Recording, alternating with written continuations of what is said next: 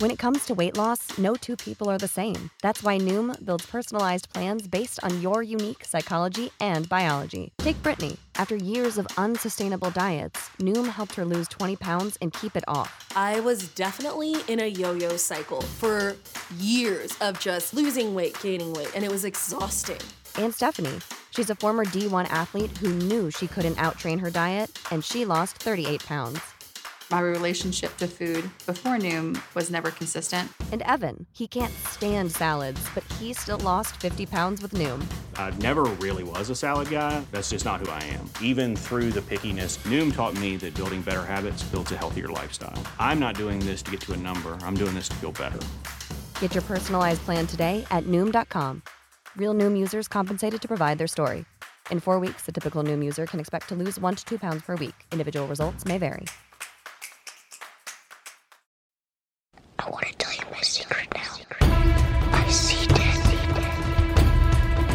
Silent Green is people! No. I am the father.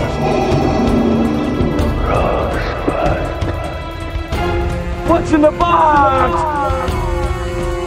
You maniac! You blew it up! Damn you all to hell! Hello! And welcome to Slate's Spoiler Specials. I'm Allegra Frank, senior editor at Slate, and I'm joined by Slate staff writer Rachelle Hampton. Welcome, Rachel. Hi, Allegra. Thanks for having me. Before I get into what we're spoiling today, I just want to say happy birthday, Rachel. It's Rachel's birthday. Thank you. We love a little March pandemic anniversary. Yeah, truly, truly. Yeah. It's not going to be Rachel's birthday when you're listening to this, but as we record, I'm just going to make as many references to your birthday so that you can continue to feel somewhat sad about it being your second pandemic birthday. Thanks. I love this vibe for myself. Will I ever have a birthday where I don't think about the pandemic? Unclear. Not with me around, at least, Rachel. Well, other than spoiling Rachel's birthday, we are here to spoil Coming to America, and that's 2 like the number, which is the sequel, long-awaited sequel to the Eddie Murphy 1988 classic, I would call it a classic, Coming to America. It is out now on Amazon Prime after a couple pandemic-related delays, as is the case these days. And Rachel and I have watched it, we have thought about it, and now we are going to spoil it. So Rachel, my first question to you before we really dive in is, what did you think of this movie?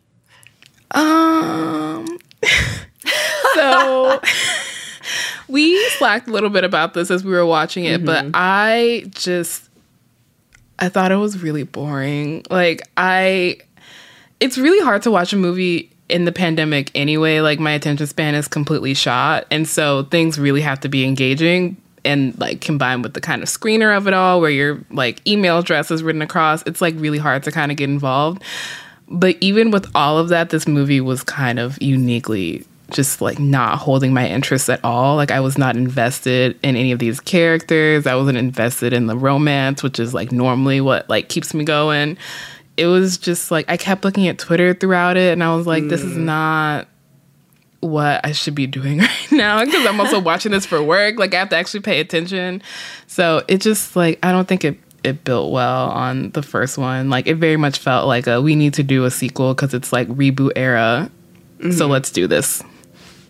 Totally. Yeah, I felt the same way. Yeah, when we were DMing and you were like, I was looking at Twitter and pausing the movie to look at Twitter. I was like, oh, girl, I am not even pausing. I am straight up on Twitter, slacking you. I have one eye on this movie at this point. It felt endless at the same time, too. Like, it just felt like such a long movie.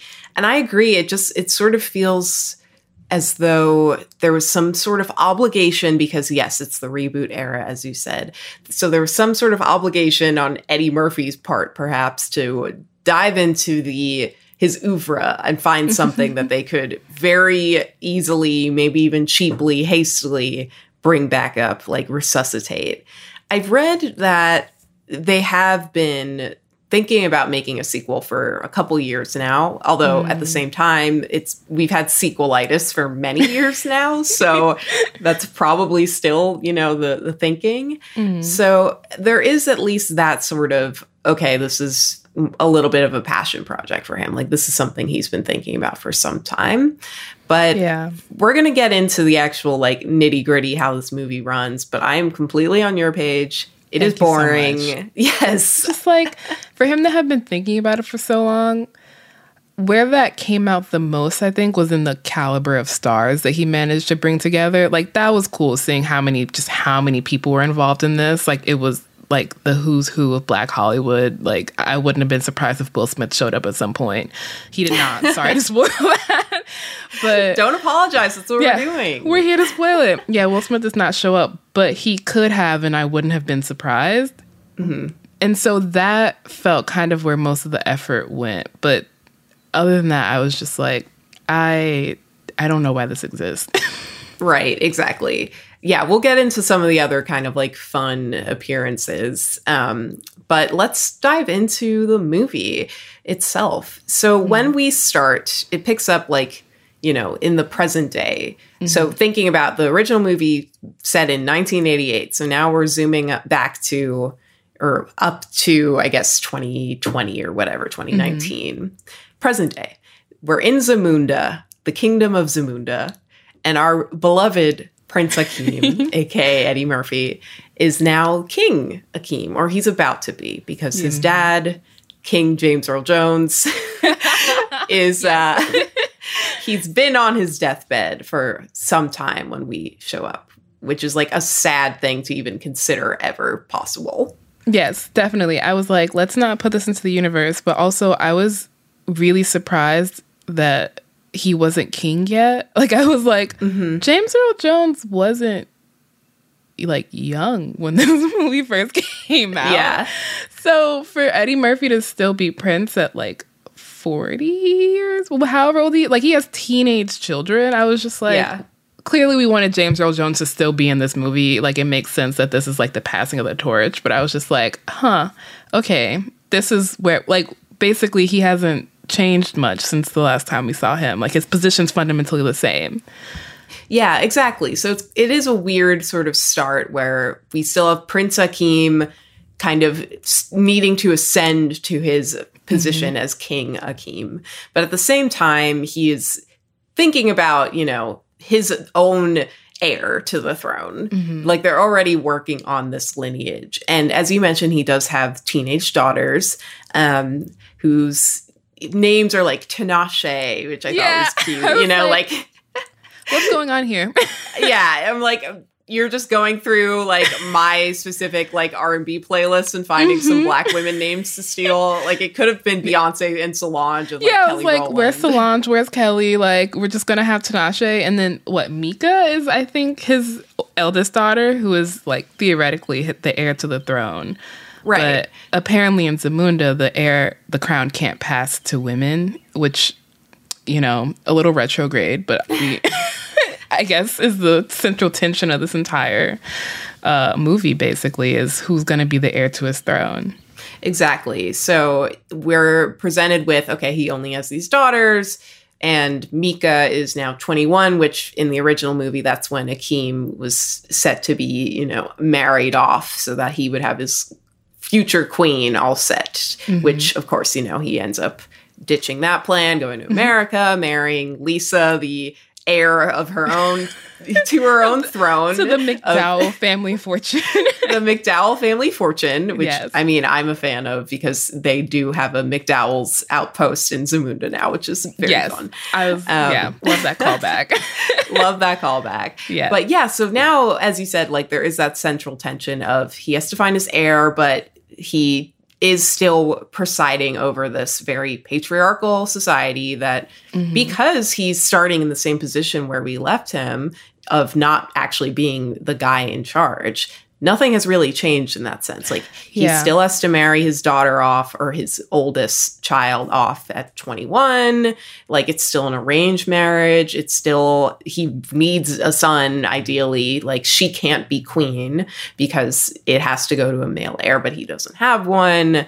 But then, of course, very shortly into this drama of trying to marry off his daughter to ultimately a really shitty prince who shows up. Very shitty. I forgot what his name is, but I was just like, okay, but this is what's going on. He is the son of the brother of the woman that Eddie Murphy was originally supposed to marry in Coming to America. Of what's the name of the country? Like Nexdoria or something? Like it might as well be. It's like basically nothing. Yeah, I was like, okay, I forgot the name of this country, but okay, here we go. And so Eddie Murphy doesn't want to marry his child off to this guy's son, which is maybe like the first sign that Eddie Murphy has any thoughts about how to run this country. He's just like, I'm not going to make my daughter marry this like trash individual. Then James Earl Jones dies, basically, which is right. What launches kind of this tailspin, which is as James Earl Jones is dying, he's like, you need to have a son to put on the throne. And Eddie Murphy is like, yeah, sure, fine. And we find out that back during the setting of the original movie, he had a one-night stand, a drugged one-night stand. Yeah, that was really... Please finish that, and I'll tell you my angry thoughts on that. Yeah, he had a one-night stand. He had a one-night stand. Yeah, him and Leslie Jones, like, have a night together because Eddie Murphy's friend, who was played by Arsenio Hall, whose name I'm forgetting... Semmi, yes. Yeah. But so Semmi wants to get some, basically, and he sets up Eddie Murphy with Leslie Jones, and Leslie Jones gives him what I thought was a joint, but is laced with something else. And so he hallucinates that he is getting attacked by like a wild boar or something. Mm-hmm. And it is actually comes to fruit like light that he has a son from this drugged, hallucinated encounter with Leslie Jones. So the son is something like 30, like turning 30 that year. So he just hasn't known about this child for 30 years because I guess Semmi assumed he was going to have a son with Lisa, but he doesn't. Right. But please tell me your thoughts about this extraneous bastard son born of a random hallucinated... Right. Dubiously consensual encounter. I will say I do love that he consistently refers to his son, whose name is Lavelle, a.k.a. Jermaine Fowler, who is beautiful, I will say, as his bastard son. Like, even when he's introducing him to his children, he's like, this is your brother, my bastard son. Yes. And by he gets to, like, the third daughter, Lavelle is just like, yes, I am the bastard son. Please stop saying that. They get it. Yes. But, yeah, I mean, I thought that contrivance of like, oh, you do have a son. I mean, it's like, you know, it's a contrivance and that's fine. I understand why they have to do it. But the way they do it of like actually showing that scene of Leslie Jones and like, you know, de-aged Eddie Murphy having this horrible, it's basically a rape, right? Yeah. Like he is literally drugged and it's played for laughs. And that does not fly for me ever in my life, but like especially in 2021, watching this now. So that was like an extremely disturbing detail that, you know, is meant to be like, oh, it's so funny. This is how he had his son. It was just like such a weird roundabout way to introduce these characters that made me like immediately turned off by them. So like immediately I have this resistance, like Leslie Jones literally raped the prince and now this is their result, and she's just like, oh yeah, okay, that's cool, I guess that is your dad, I was a hoe, which like, yes, is kind of funny, but also Jesus. Yeah, it's like, so they go to America to meet his son, and it's just assumed that it is his son, even though Leslie Jones admittedly said that she was a hoe, which like, live your best hoe life. I mean, don't drug anybody, but like other than that, we are sexually positive here, like live your best life. But no one brings up the idea of a paternity test. Like, I'm just like, wait, so you self-admittedly she looked, when she met Akeem again, she looked at him and she's like, oh yeah, you are his father. And I was just like, wait, hold on. If we're having this moment, like, let's just do a little blood test. Like I was really surprised because he's heir to a very, like, what looks like a rich country. And I'm just like, no one has thought to raise the question of the paternity of this child. Like, this seems like a mistake. Like, I thought that was gonna be the tension at the end of the movie. I was like, oh, okay, so he's gonna go to Zamunda and they're gonna do all this princely training, and then someone's gonna be like, get a paternity test, and then at the end it's gonna be like, you are not the father, but he's still gonna be like a son in his heart. Yeah, but that's not what happened. It's just assumed. It's just taken for granted. Yeah, it's like very bizarre. I honestly love this headcanon that you just gave me of an ending. I think that would have been really cool, right? And interesting. Yeah. And then Meeka could have been queen, and it would have been like, it would have made more sense, where it would have just been like, okay, cool, like, she's queen because she is queen in her own right, not because like Lavelle decided to abdicate the throne, you know? But no. Right. That's not what happens. It is really lame, honestly, that like this has to be his biological son. And I get that he was like, I have never lain with another woman but Lisa. And then Arsenio Hall can straight up come and say, actually, you have, because I was there. But it is still like, okay, really, we're just like fast forwarding. So yeah, like, he goes to America, he finds his son almost instantly, even though he lives in Queens, and, you know, there are millions of people in New York City, but okay. Yeah. He finds his son right after his son has gone to a really shitty job interview with Colin Jost. Yes, I was like, Colin Jost really does play an asshole very well. Like, you look at his face and you're like, I want to punch you. So I was like, this is a good role for you. But also, it just felt like so shoehorned in, kind of. It was like, here's a short route to character development. We're going to put him in this job interview. He's clearly currently jobless. He didn't finish college. Like, it just felt like a lot of exposition in like 2 or 3 minutes, and that's just like the substitute for his entire character development. Like, he pretty much doesn't change between that moment and the end of the movie. Exactly. It's exactly that. And of course, like, a job interview is kind of like an easy way to get all those details out, because it's just like, and your resume says you're the sage and did this and blah, blah, blah. But yeah, being that it's Colin Jost, whose memoir I literally for some reason have in my apartment, and it is called A Very Punchable Face. So wow, that is, you nailed it. I didn't even know that. It really does feel like, speaking to what you were saying before, even though he's a white dude, but like getting the kind of who's who of different people in Hollywood. So it's kind of like, oh, he's like, you know, we're adding another SNL person in here since we got Leslie Jones. Tracy Morgan plays Lavelle's uncle, Leslie Jones's brother. So yeah, after that job interview, you know, as Lavelle ceases to develop, Eddie Murphy, Prince Akeem, shows up and is like, you are my son, come with me. And they're like, well, you're rich. Here's your suitcase that just fell open with tons of American dollars, like thousands of dollars in it. Also gold.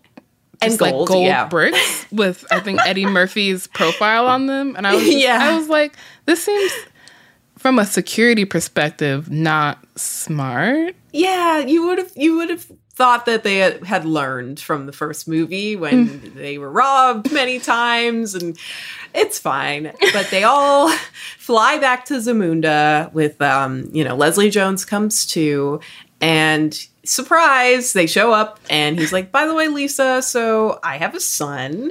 I didn't cheat on you, though. I slept with her and I didn't know about it. Yeah. And she's chill with that. Yeah. And I have a son and he's here, and also his mom. And she's like, okay, this is a lot. And we're also like, okay, this is a lot. Mm-hmm. Yeah. There's this moment where she's like, why didn't I know about this? And I was like, he didn't know about this. Like, why are you not concerned about the fact that your husband had a drug like encounter that produced a son that he doesn't know about? Like, I feel like you should be concerned about his mental health. Exactly. Also, I get that her primary concern is her daughter, where she's like, why did you go all the way to America to find an heir when you had one right here? Right. Which, like, is objectively true. Like, I'm just like, Akeem, you already flouted royal rules by not having an arranged marriage, like, it's one step further to be like, my heir is my oldest child who happens to be a woman. But exactly. It's like, where's the thought train here? Like, what have you been doing for the past 21 years and none of this has occurred to you? Like, 31, because that's how old Lavelle is. Like, what? Has there been no growth in the last 3 decades of your life besides you wanting to marry Lisa? Yeah. That's another sort of tension that they introduce after James Earl Jones dies, and then Prince Akeem finally can become King Akeem. Something they talk about a lot is, like, you need to be your own king. Just like, same with Lavelle, you need to be your own prince as they're trying to train him to become a prince. At the same time, it's like Akeem needs to actually, like, shirk these patriarchal, you know, ideals that have been leading this country and actually go with those more progressive choices that he did make in the original movie of, like, going to America and finding a wife. But then we see he's just basically becoming his dad in an interesting way, because, like, one of the key differences between this movie and the original, other than it being really bad, because I'm a fan of the original movie and this movie sucks ass, but is that Akeem, like, most of it is not coming to America. It's coming back from America, right? Mm-hmm. So we're seeing a lot of Zamunda, which we didn't really get to see or learn about in the first movie. Yeah. And so a lot of the way we learn about Zamunda is through Lavelle being kind of trained to be a prince while Meeka is very sad about it. Yeah. And we'll get into, like, the prince training, but as we're reintroduced, or really fully properly introduced to Zamunda, I'm curious what your thoughts were about, you know, how they presented it, because that was something that really shaped me with the original movie, and then seeing now, like, okay, this is their conception of Africa, especially now, bothered me. So what did you think of, like, the Zamunda they started establishing for us? Yeah, it felt like much of the movie underdeveloped. As a concept, I was just like, hey, there was just this tick where people would just be like, in Africa, and I'm like, you're not just, like, you were in a specific country, like, let's, like, that's just one minor, like, vocal tick where I was like, can we not just say in Africa? And then there was also just, like, it felt in a way like they were trying to evoke Wakanda, but it just didn't go anywhere. Like, I came away from it being like, what exactly is this country? What was the point of this? I kept comparing it to this. I don't know if you read romance novels, but there's this romance novel by Alyssa Cole. And so it's kind of like a Coming to America, like, playoff, where this woman is, like, her parents leave her, like, home country, and she's raised in the foster care system in America, so she has no idea she's a princess. And the prince from that country comes to America to, like, bring her back because they're supposed to get married. And so just the country in that romance novel is just so much better developed than, like, Zamunda. I was just like, none of, like, I just kept comparing it both to that and to, like, the concept of Wakanda, and I was just like, I don't really understand what exactly this movie is supposed to be doing here. Right. Yeah, it's interesting because, like, especially they've had, this is the second movie starring this place. Mm-hmm. So they've had a pretty good amount of time to figure this out. Yeah. Right. Yeah, that's what bothered me too. Like, definitely Leslie Jones, before they go over to Zamunda, she's like, oh, like Wakanda. And that's, like, a lot of people, a lot of Americans, Western viewers, sort of touchstone for, like, fictional African countries / kind of real African countries, because most, you know, Western viewers in America especially are very ignorant about Africa. And this definitely plays into that of, like, yeah, trying to create this utopia, but really it's, like, this very class-based society where the royals, you know, get to do whatever they want and have fun fight training and roam with the elephants in their backyard and have the royal ladies, you know, wash their royal penises and vaginas, and that part's always weird, but always weird. You know, but then at the same time, like, everyone else is, like, shoeless and wearing, you know, tiny tribal fabric outfits and headdresses, which are not uncommon. But, you know, it's just still, I agree, like, very underdeveloped and just kind of like a mishmash of what Americans think of when they think of Africa very broadly. Mm-hmm. And I felt like that was such a big miss here, especially because, yes, this is the second time that we go to Zamunda. There's a good chance to like actually develop the history a bit more, develop like the textures. But instead, I have no idea if this is supposed to be based off a real African country. And instead, it's just like a very disappointing, we're stuck in the palace and we're rich Africans, and then everyone else is like a tribal person.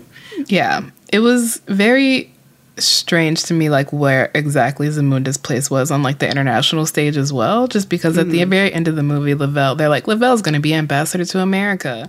And I was like, why? What? Like, I didn't, what's going on here? Also, the fact that like, they're like, at one point, Arsenio Hall is like, you can't just walk around, you're the king, like people recognize your face. Mm-hmm. But no one does. And I'm like, isn't there like some like diplomatic like kind of protocol for how you're supposed to engage here? Like what exactly is, none of it made any sense. Like it just felt like they thought of the aesthetic of it first and then they were like, okay, everything else is irrelevant. Like, we're just going to put people in here. Trevor Noah's appearance in this was also an interesting choice to me as well. Yeah, like, that was definitely... He played, the Zamunda News Network anchor in, like, a terrible mustache. But, yeah, I mean, he's, like, actually, you know, one of the best-known Africans in America. So that was... What did you think of that character who did appear, like, quite a lot? Yeah, I was also just like, this is a... It felt, again, like a plot device where it was like, all right, here's how we're going to, like, check in with the normal Zamundans by having, like, Trevor Noah kind of translate what's going on here. But I was just like, what is the point of your character in this movie besides, like, kind of hinting at the turmoil within the palace? Like, it's like...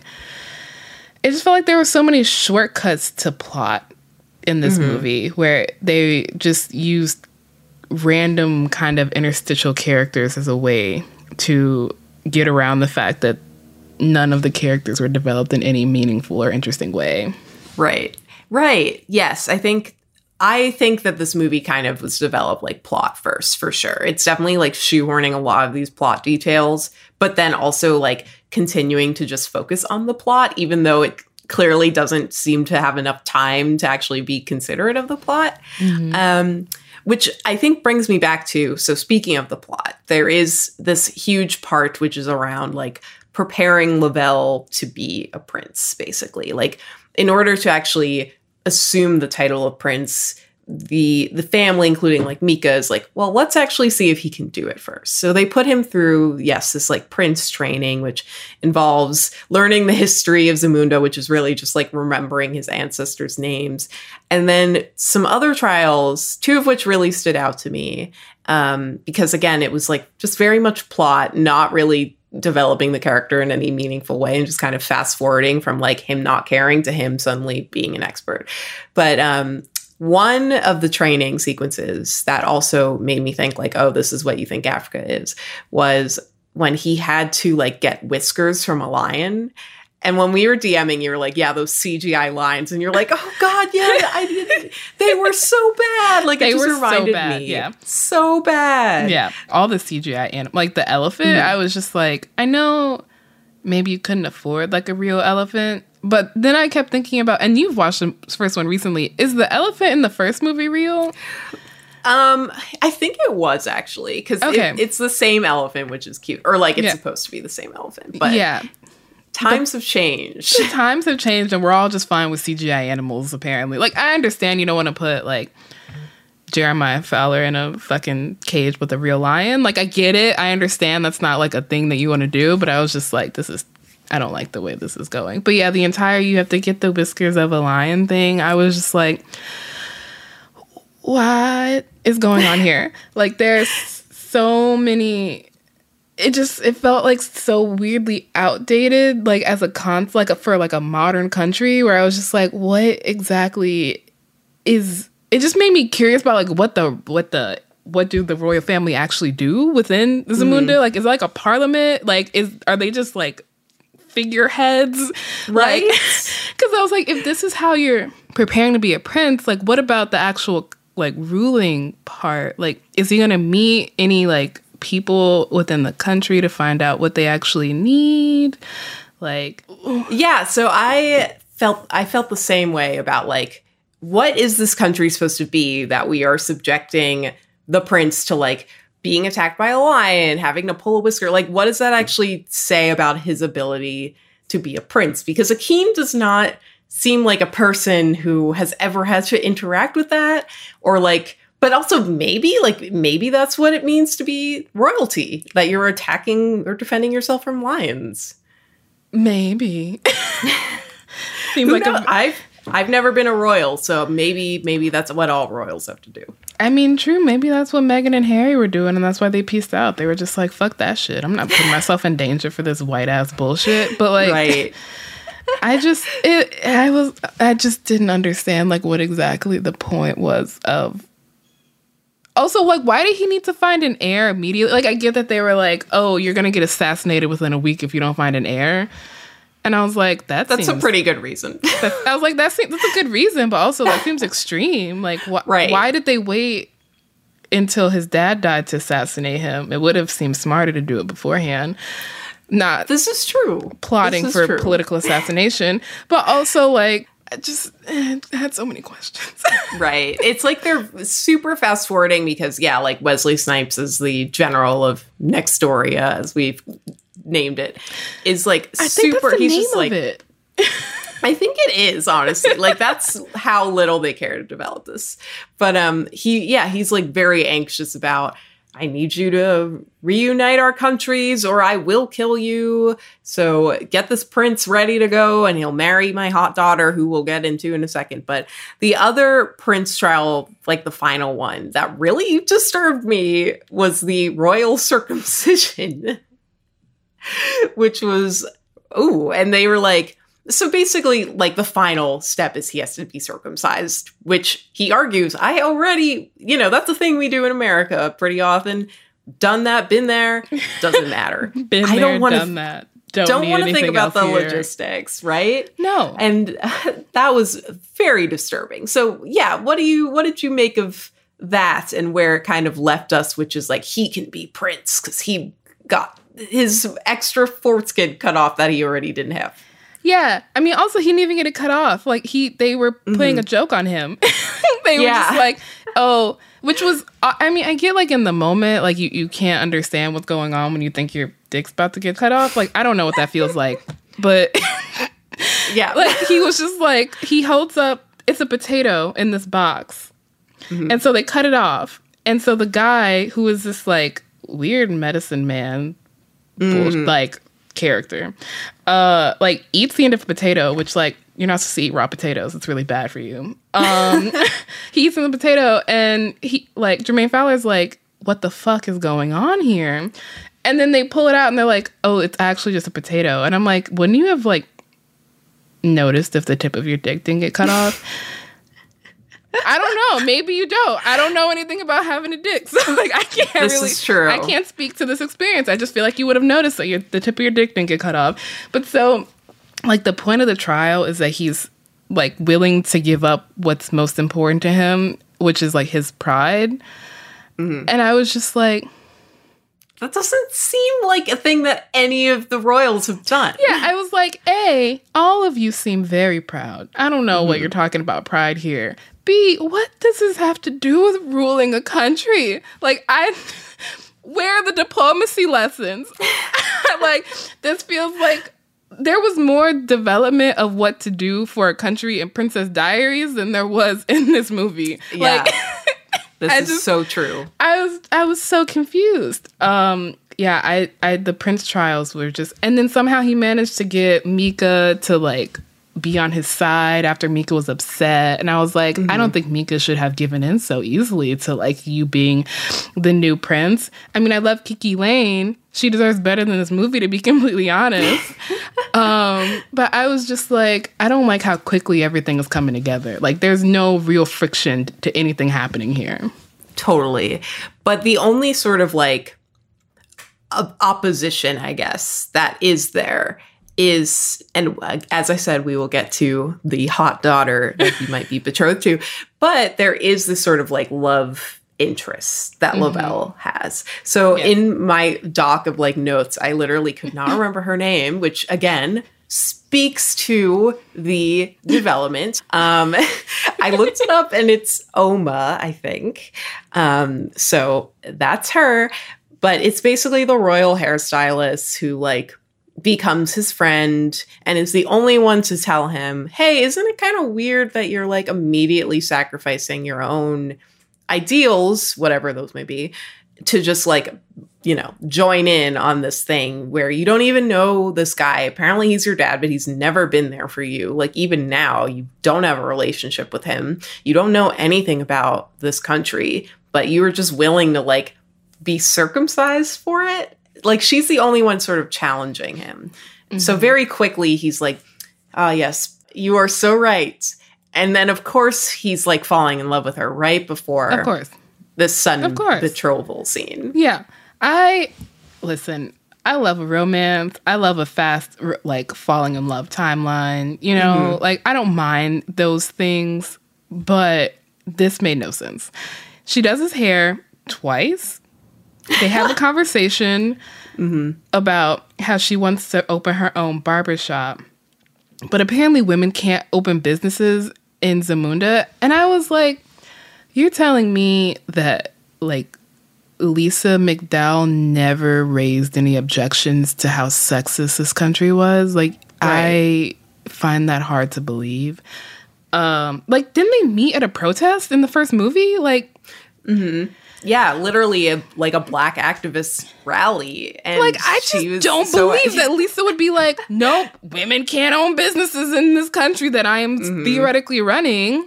Like, and that's also what's weird is like her character is completely sidelined when I'm like, you are also the ruler of this country. Like, you should have some input into what's going on here.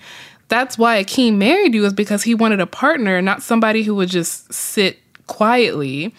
And so I was just like, what has happened in the past 30 years to make y'all like this? It's so true. Yeah, I was very disappointed with how wasted Lisa was. And even though she would like push back in defending, as you mentioned before, like her daughters, especially Meeka, saying, you have an heir right here. She's perfect. What about you, Lisa? Like, you've been just sitting at home. Yeah, like, you're a queen. What role model are you? Like, you haven't been doing anything. We're hearing about how sexist this country is when you were, like, basically secretly running your dad's franchise and, like, being a community organizer. And suddenly you are a royal, so you just kind of chill out and, like, have beautiful big hair and take naps. Amazing clothes. Like, amazing, I loved all your outfits, but what does that matter for how this country is being run? Right. And it's especially disappointing, too, because, like, then we go into this betrothal scene. I just love saying betrothal, which is a great word. No, I'm into it. It's a great word. We go into the betrothal scene, and the whole thing, as we've talked about, is, like, Akeem had totally shirked that. Like, he married Lisa because he didn't want to just marry some woman he was arranged to be with. And so even though the circumstances here are like, he's trying to unite the country so he doesn't die, are, you know, pretty serious, it was really disappointing to see how they like basically just allowed this to happen. And he was just like, okay, you just have to marry this person. We'll take a brief pause here to throw to an ad. We'll be right back. With Lucky Land Slots, you can get lucky just about anywhere. Dearly beloved, we are gathered here today to... Has anyone seen the bride and groom? Sorry, we're here. We were getting lucky in the limo and we lost track of time. No, Lucky Land Casino, with cash prizes that add up quicker than a guest registry. In that case, I pronounce you lucky. Play for free at LuckyLandSlots.com. Daily bonuses are waiting. No purchase necessary. Void where prohibited by law. 18+. Terms and conditions apply. See website for details. And we're back. Yeah, they kind of framed it as Lavelle's choice because he was attracted to her. And I was like, there was a very cursory moment where Akeem was like, Lavelle, you want to marry Teyana Taylor? Which... if you say no to marrying Teyana Taylor in the moment, I question everything about you. And he's like, yeah, I'm good with that. And it's like, okay, cool. I guess we're going to do this. Like, we got rid of the arranged marriage because Lavelle very quickly consented to getting married. It's also just like, Lavelle, you're 30 and you're not married currently, which is not a problem, but you're willing to get married within a week now? Like, what has kept you from getting married up until this point if you're willing to get married now? Yeah, I guess the issue was that Teyana Taylor, sadly, was not in America because she's Zamundian. So had she been an American, as she is in real life, he would have already been married, I guess. Yeah. That's truly the only roadblock. It is weird how, like, I mean, and, like, we don't know him very well, so maybe that's just the kind of crap he pulls. But, yeah, right, it's good to remember, like, Teyana Taylor showed up and immediately he was like, she's hot, because she is. And then, you know, he's cool with it. But then it does shift a bit, because now he's in love with the hairdresser bench. And so we do have this dance sequence that's basically, like, you know, mimicking one of the most memorable sequences from the first movie, which is where they have this really beautiful, elaborate dance before introducing the bride-to-be. The difference here is that Teyana Taylor is an amazing dancer, so she actually, like, leads it. Yeah. Honestly, that was, like, probably my favorite scene, because I love her. I love Teyana Taylor. I was just like, I want more for Teyana Taylor in this movie. Right. Like, where's she going after this movie happens? Like, yeah. What's she up to? Right. Especially because she apparently retired from music. So I just have a lot of Teyana Taylor grievances right now. But she led this amazing dance, but then she sucks, like, completely wasted. Yeah. Like, afterward, it turns out, even though he was into her because she's hot, she's exactly like that woman that Akeem didn't want to marry in the first movie, where it's literally word for word the same conversation. Mm-hmm. You know, having just watched it and now clearly being someone who memorized the script or whatever. Of course. It's like word for word, same conversation where she's like, I like anything you like. I want to do anything you do. And it's like very disturbing, of course, to see Teyana Taylor in that role, but just upsetting that this is kind of what we're seeing potentially the average African woman being seen as in this movie. Yeah, it's very much like, okay, Akeem's daughters aren't like that, but that's because their mother is Lisa. Oma isn't like that, but, like, she's apparently the only one who doesn't have an issue with the fact that women can't own businesses. Like, it's just very a weird setup. Because his mother, Akeem's mother in the first movie, was kind of pushing Akeem's father towards being more progressive, like, as the movie, like, went on. Right, and so I'm like, What happened to his mother? Like, what? I want to know about the 3 decades that happened in between the first movie and the second movie more than I want to know what happened in this movie. Because I'm just like, this movie would have made more sense if it picked up, like, immediately after that movie had ended than if it picked up 30 years later. Because, like, the fact that almost nothing has changed to the point that, like, this random outsider has to come in and, like, immediately shake shit up, you know, on a very basic level. Like, not even, like, oh, we need to, like, I don't even know, like, something that actually is relevant for 2020. It's like, oh, we have to do the very bare minimum and let women own a business and, like, be able to inherit the crown. It's like, why are you, what's going on here? Right. What's happening? Right. I love the idea of it, like, even if it had picked up from, you know, where we left off immediately and then fast forwarded or something. I don't even know. Or, like, with all the exposition, I agree, like, they should have at least filled in way more of the blanks between 1988 and now. Because, why didn't anyone say that the Queen was dead in the beginning? She was way cooler than James Earl Jones. Yeah. Like, why is no one upset about this? Because I agree, like, she was definitely more progressive. She wanted her son to be close to her. She was the one who supported him marrying Lisa. But suddenly, once she dies, of course, and the men are the only ones in charge, things get bad again. Which, naturally. Of course. But it's also like, she dies, but Lisa's still there. Like, the way Lisa's character was treated, like, she didn't even fully speak up until, like, there's the night of the betrothal where Teyana Taylor and Lavelle are supposed to be, like, confirming that they're going to get married to each other. Yeah. But Lavella's like, yo, I really love my barber. So I'm gonna get the fuck up out of here and go back to America, which, like, this private jet moves at the speed of light. I did not know you could. So fast. And during the sequence of this party, Leslie Jones and Lisa get really drunk together, and they finally, like, connect, which I'm like, Lisa, you haven't seen anyone from Queens in like 30 years. Like, I would think you would be more, like, I understand it's a weird situation, but, like, I would think you would have been more happy about, like, having a friend from Queens, but it takes them both getting drunk together for that to happen. And then finally Lisa's drunk, and then she's finally, like, coming after Akeem and being like, yo, what is wrong with you? You were supposed to be different. Like, what's happened to the man I married? And I'm like, Lisa, where have you been for the past 30 years? Like, why haven't you said this beforehand? Right. Like, did he suddenly not be the same? Like, did he suddenly change very dramatically? Because it doesn't really seem like it. You know, like, of course, this whole air conversation must have come up many times by now. You've had 3 girls at this point. Like, it would have come, like, Anne Boleyn was killed after the first one. Like, we've had this conversation before. There's no way. Yeah. Yes, exactly. So, yeah, it was just, it didn't make much sense. Again, Lisa, very wasted.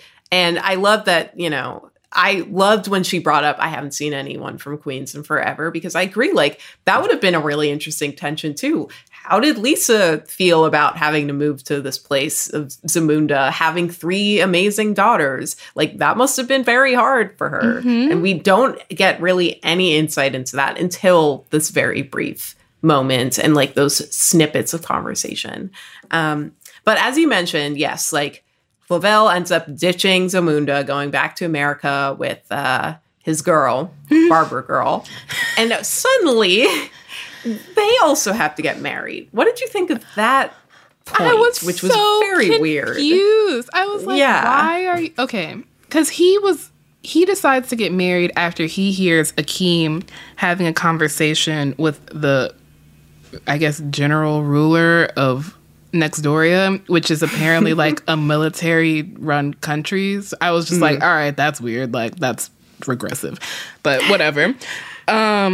So he, like, they're having a conversation, and he's like, "You're more like your father than I thought you were." To Akeem, like, look at you using this boy as a pawn. And Lavelle hears this, and he gets upset, and I'm just like, Lavelle, you should have seen the writing on the wall. Like, you came to this country because they had money. Y'all were using each other. It was mutual. Why are you upset now? Like, clearly this man has children, and the only reason he wants you is because you are a son. This game was written before you the moment you stepped off the plane. Why are you upset at this very moment enough to flee the country, to go back to America, to marry this girl from Zamunda? And I'm like, why are you getting married? You just met her a week ago. Like, it makes sense when you're like, oh, it doesn't make sense. But, like, when you're a royal, it's like, okay, we have to do this fast because... royal protocol. I don't know, but there's literally no reason for them to get married in that moment, because he's not even planning to come back to Zamunda. Like, why are you getting married in Queens? Like, I fully did not. And it was like, okay, if they were, like, really in love and it was, like, a really cute, like, little rom-com story, and I was, like, invested in them as a couple, I would have been like, oh my god, cute. But, like, it wasn't. It wasn't at all. Not at all. Especially because, like, this is when I started getting mad again, too, because I felt the same way. Like, clearly don't even remember her name, like, not at all invested in this. So it's not like, oh, yeah, you found the love, so why not get married? First of all, no, don't believe in that. But 2, the wedding that they were going to have was so gross, like, in that weird fake church with, and they make fun of it too, with the pastor who's not wearing shoes, who I think is played by Arsenio Hall. It was so gross and weird, and I was like, you took this beautiful African woman to crap hole part of Queens into this gross fake church. Like, why are you doing this? Yeah, I'm like, I have been to Queens. I usually live in New York. Like, there are many places that you could have gone to get married on a short notice that are better than this place. But again, why are you getting married on short notice? Like, it's like, if he had been up until that point, like, if part of his character development was, I really want to be in love, and, like, that's something I've never experienced before, I would have been like, all right, cool, like, we'll have an Ariel daddy I love him moment. But that was nowhere part of his storyline. So I'm like, okay, if the pressure of being Prince of Zamunda is off of you now, why do you feel the need to get married at this moment? You've known this woman for a week. Mm-hmm. Like, there's no reason to not just date. Like, I just didn't understand what the accelerated marriage timeline was for, other than for, like, the drama, which I love drama, but it didn't work. Yeah, it didn't work. It was really strange. And it was just like at that moment, it felt like the movie was running on fumes, mm-hmm. especially because somehow Akeem, he knows that this is happening. And of course, because he always just knows where everybody is and what's happening, where, despite Queens being the biggest borough in New York City, he ends up at this weird church and is like able to, object and is like, don't get married. And then, of course, Barber Girl is like, I don't want to get married here anyway. I'm from Zamunda. So they go back to Zamunda. It's just also like while those two were getting married, like, Nexdoria decides to invade. They come originally to see if Lavelle is going to marry Teyana Taylor, but Lavelle is indisposed in America, and so his daughter Meeka kicks everybody's asses. And, the general's just like, someone should have told you to be more polite. And Meeka's like, fuck you. And then her and her sisters and Arsenio Hall get into this fight sequence, and they just kick everybody's asses. And I'm like, wait, I'm confused. If this was the solution here, why didn't we do this in the first place? Someone shows up and threatens to assassinate your dad, and you're just rolling with it. Why didn't you just kick his ass the first time? I'm like, wait, so we were really worried about Akeem getting assassinated when his daughters could have just murked these people so fast? I'm confused as to why. There was no external pressure if this was the solution. If three women under the age of 21 could beat these men's asses, what was the point of this whole movie? Oh, my God. And so apparently they come to some diplomatic solution that we just don't see because, I would also come to a diplomatic solution if someone was holding, a staff to my neck. I don't want to die like that. I'm sure mm-hmm. Wesley Snipes doesn't want to die like that. But I was just like, okay, all this is getting wrapped up real easily, but it could have been wrapped up before any of this movie happened.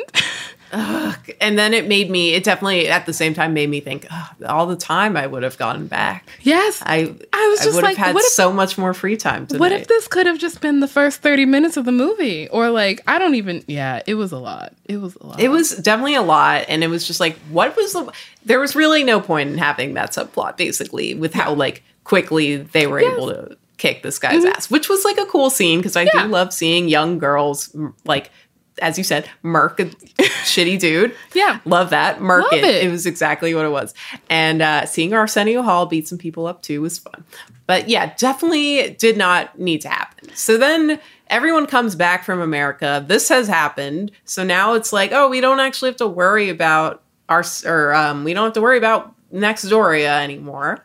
So now everyone can be happy, which we could have been happy many, many minutes ago. Yes, because everyone comes back. Lavelle gets married, and at the wedding party, Akeem says to his daughter, he's like, "You're gonna be the heir. And when I go, you're gonna be the heir." And I was mm-hmm. just like, this was so easy. Y'all can't see my face, but I'm just the expression. I was my eye was twitching. Wait,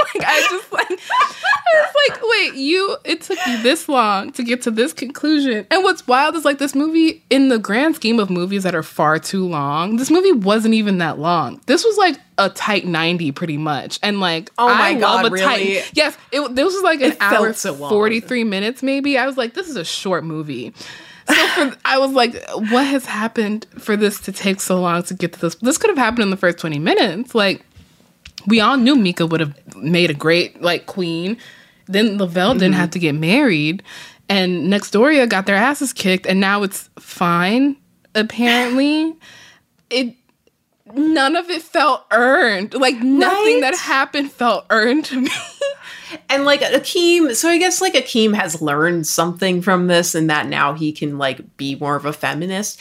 But yeah, did any of this have to happen for that to occur? Like, it was so disappointing that this like kind of happy-go-lucky dude who just really wanted to like be different than his dad has suddenly become his dad for like really no reason. And now we have to go through, I really thought this movie was like at least 2 hours. It felt so long to me. And I never paused it either. Wow. No, I paused it multiple times. I think it took me like 2.5 hours to watch it because I kept pausing. God.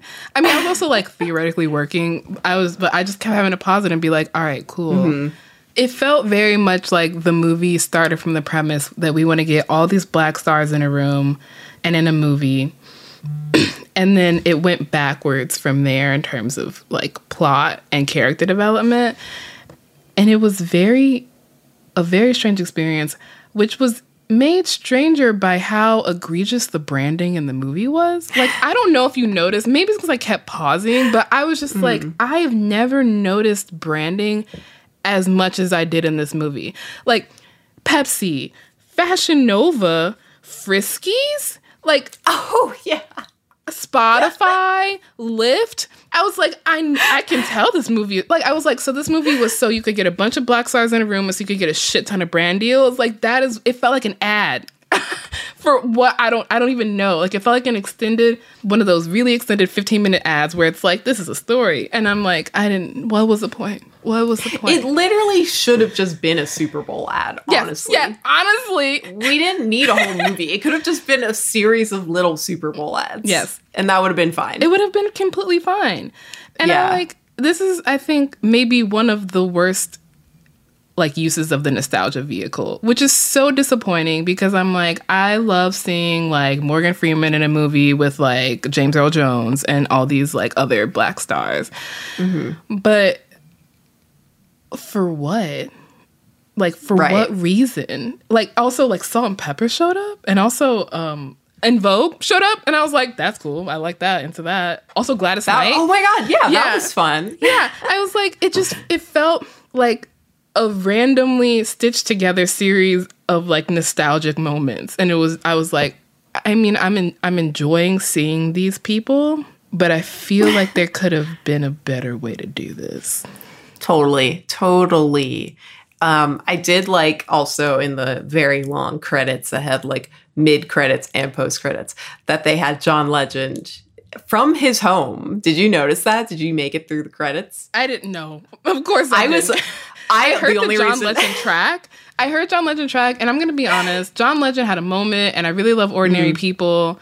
But, like, whenever I hear John Legend's voice now, I'm just like, I find you so corny. It's honestly ridiculous. Oh, it was peak corny. The only reason my computer, I was Chromecasting from my computer, and it was in a different room, so I couldn't really pause it. So I just let it roll, and that's why I saw, like, all of the credits. And also, I was just mad at that point. Yeah. But there was that, like, song that was, like, all falsetto that one of the like attendants sang when he was introducing Teyana Taylor, the original, like the first time. So they showed John Legend actually performing that in full, but it was like him, he filmed it in his home, like clearly during the pandemic, and it was like kind of low quality. So that was actually kind of cute. But it was also very corny. 'Cause then at the end he was like, love you guys or something. Like it was like a YouTube video basically. Yeah. But you know, it was a kind of cute way to end. But I agree, like, definitely a big waste of lots of black talent from many different generations. Ultimately, yeah, just like a big disappointment, especially because, as you said, you haven't watched the original in a long time, but I had just watched it the night before and I loved it as a kid. And I really did still like it this time. Like, it was funny. It was fun to, like, see New York in the 80s because, you know, I wasn't alive then. And I live in Brooklyn now, too. And it's, like, a fun, cute rom-com. Like, I do like to see that relationship. But this movie just completely, like, dumps on that one. Like, tries to get the nostalgia, as you said, and fails. Just brutally fails. This insulted the original property where I'm just like, you... Yeah. It's like you didn't understand what made the movie good. Absolutely. That's exactly it. So overall, recommended. Definitely watch. Definitely. I mean, see it so you can see it for yourself. Like, like my parents will probably like this movie, I think. Mm-hmm. But just don't go in expecting like the kind of draw of the first movie at all. I am very excited to see the discourse around this movie. Like, I want to see what people think about this movie. I hope we generate the discourse from this podcast. Yes, love to see it. That's our show. Please subscribe to the Slate Spoiler Special podcast feed. And if you like the show, please rate and review it in the Apple Podcast Store or wherever you get your podcasts. If you have suggestions for movies or TV shows we should spoil, or if you have any other feedback you'd like to share, please send it to spoilers@slate.com. And for our Slate podcast listeners, help us make a better Slate by answering our survey. It'll only take a few minutes, and you can find it at slate.com/survey. Our producer is Morgan Flannery. I'm here with Rachelle Hampton, and I'm Allegra Frank. Thanks for listening.